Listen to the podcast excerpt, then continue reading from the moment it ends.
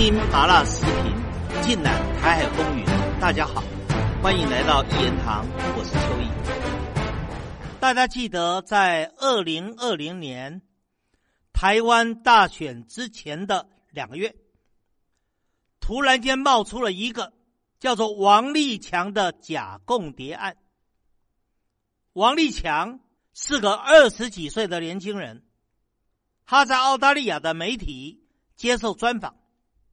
公开的说，他是被派到港台的间谍，手里掌握几十亿的资金，准备收买台湾的媒体，也拿了很多钱资助韩国瑜参选。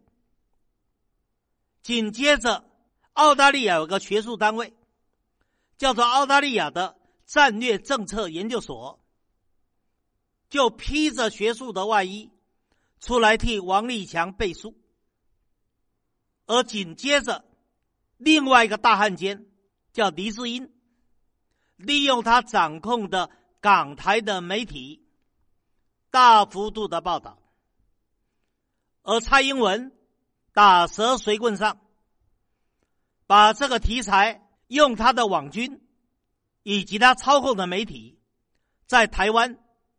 大幅度的散播，极度的渲染，于是抹黑韩国瑜说收了大陆的钱，抹黑台湾的统派人士、统派团体，兴风作浪，第五纵队要跟解放军里应外合，同时也打击国民党，把国民党抹红。在这个风雨飘摇的时刻，台湾亲蓝的媒体不敢讲话了，怕了，怕成为被蔡英文屠杀的对象。而国民党呢，正在忙着争夺不分区立委的名单，想方设法要挤到那前面的十二个安全名单以内。所以没有人有空管这个事情。当时候只有两个人正面迎战，就是蔡正元跟我。而我们两个人正面迎战，当然是得到国民党当时党主席吴敦义的授权。所以我们开了好多场记者会，大家都记得。我举出了很多内部的机密的文件，巨细靡遗。揭发蔡英文指挥的暗黑网军，然后针对王立强的间谍案，我们很快的把真相给披露了。他的真相主要有三个重点，大家仔细听好。第一个重点，王立强这个二十几岁的年轻人哪是什么间谍？他就是一个诈骗惯犯。从在大陆福建就是个诈骗犯，后来骗到上海，再由上海骗到香港。东窗事发以后，没得混了，就跑到澳大利亚，想寻求政治庇护，所以就投奔了澳大利亚的战略政策研究所。这是第一个重点。王立强不是间谍，他是诈骗犯。他跟间谍没有一丁点的关系，他就是专搞诈骗的，是个坏蛋。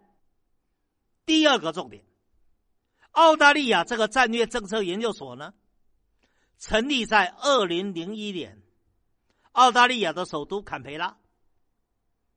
他的背后的大老板是谁？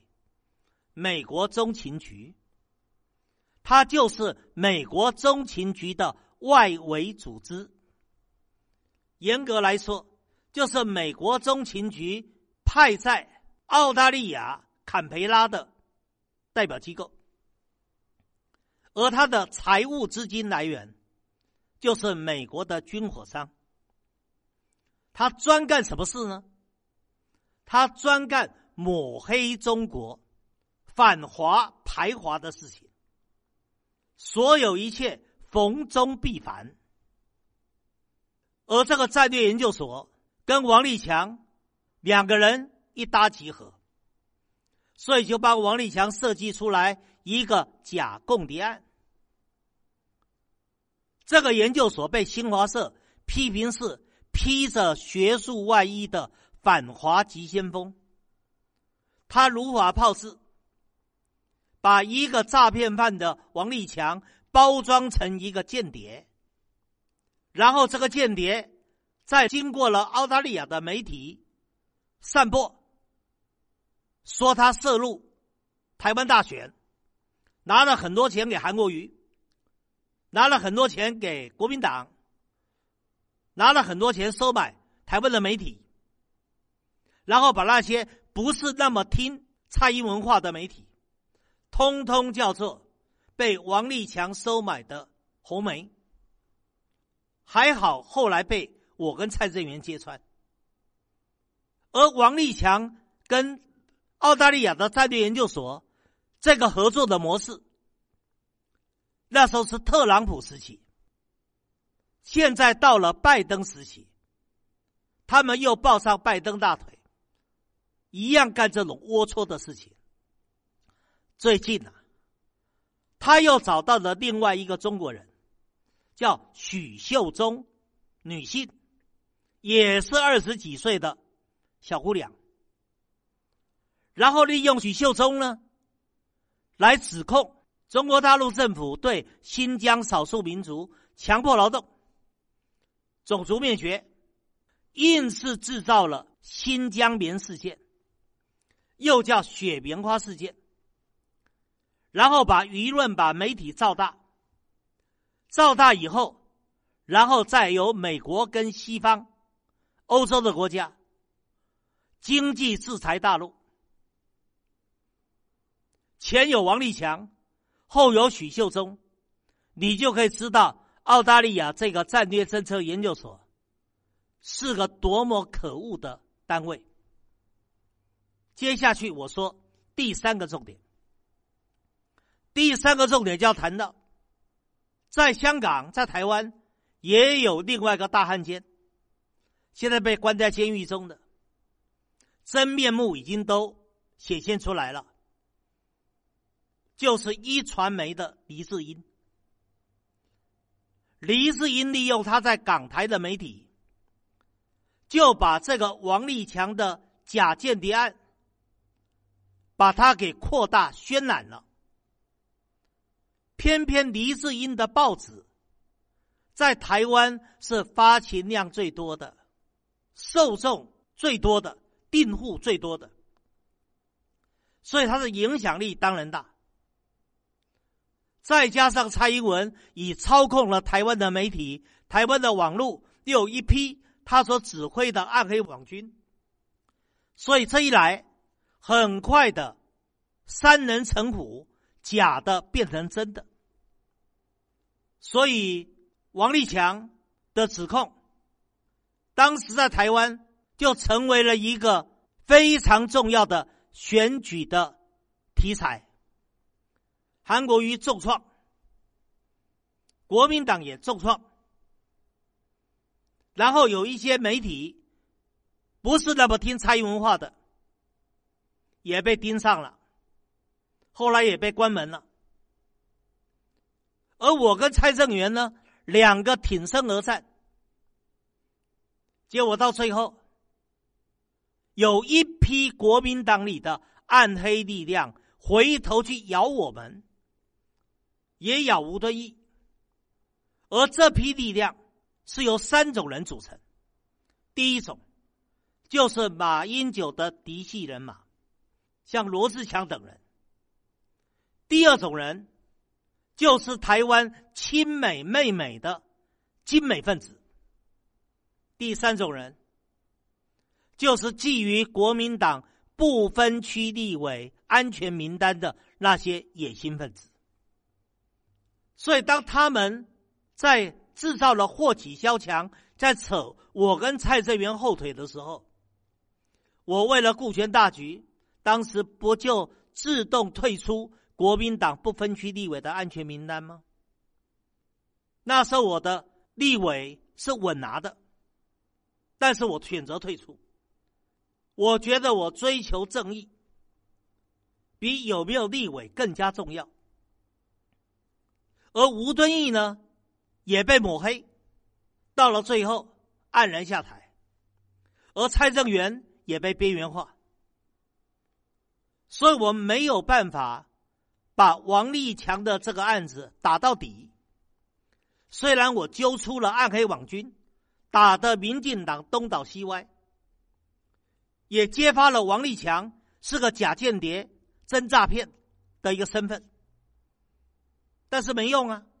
而王立强那时候指控，他有个上线领导是个港商向心夫妻，结果造成向心夫妻在桃园机场被蔡英文逮捕，限制他们出境，然后把他们在台湾的豪宅资金全部扣押。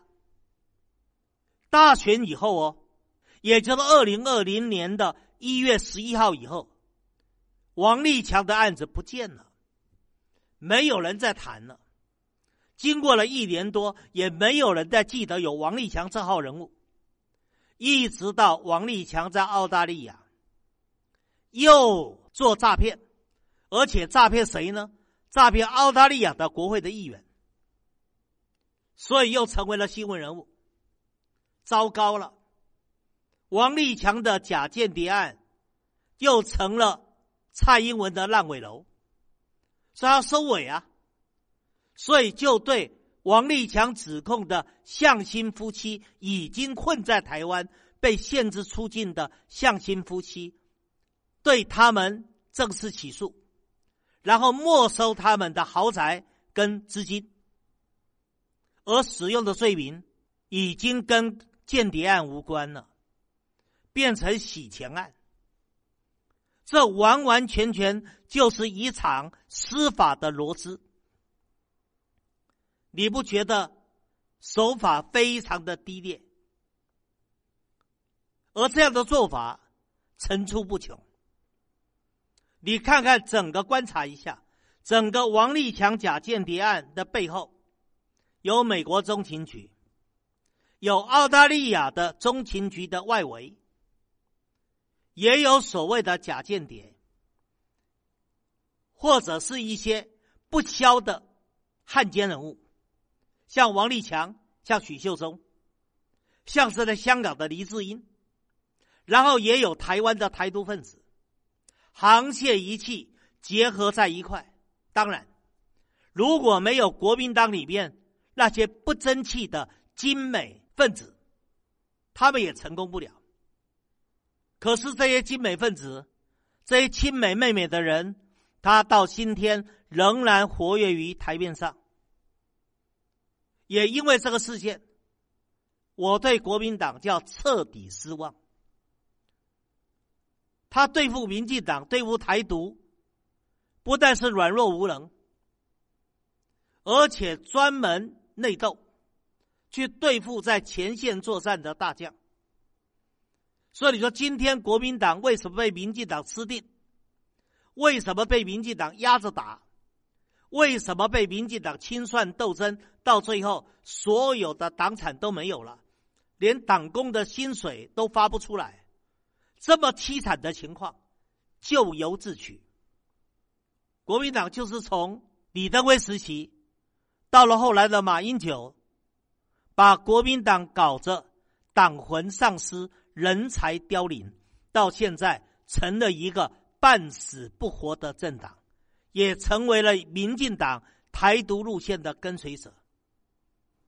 每次谈到这一个，我就唏嘘，我就感慨，我就心痛。今天谈到这个地方，更精彩的内容，下一集里继续说。以上就是本期所有的内容，欢迎大家订阅一言堂。小小一个台湾岛，正在发生什么？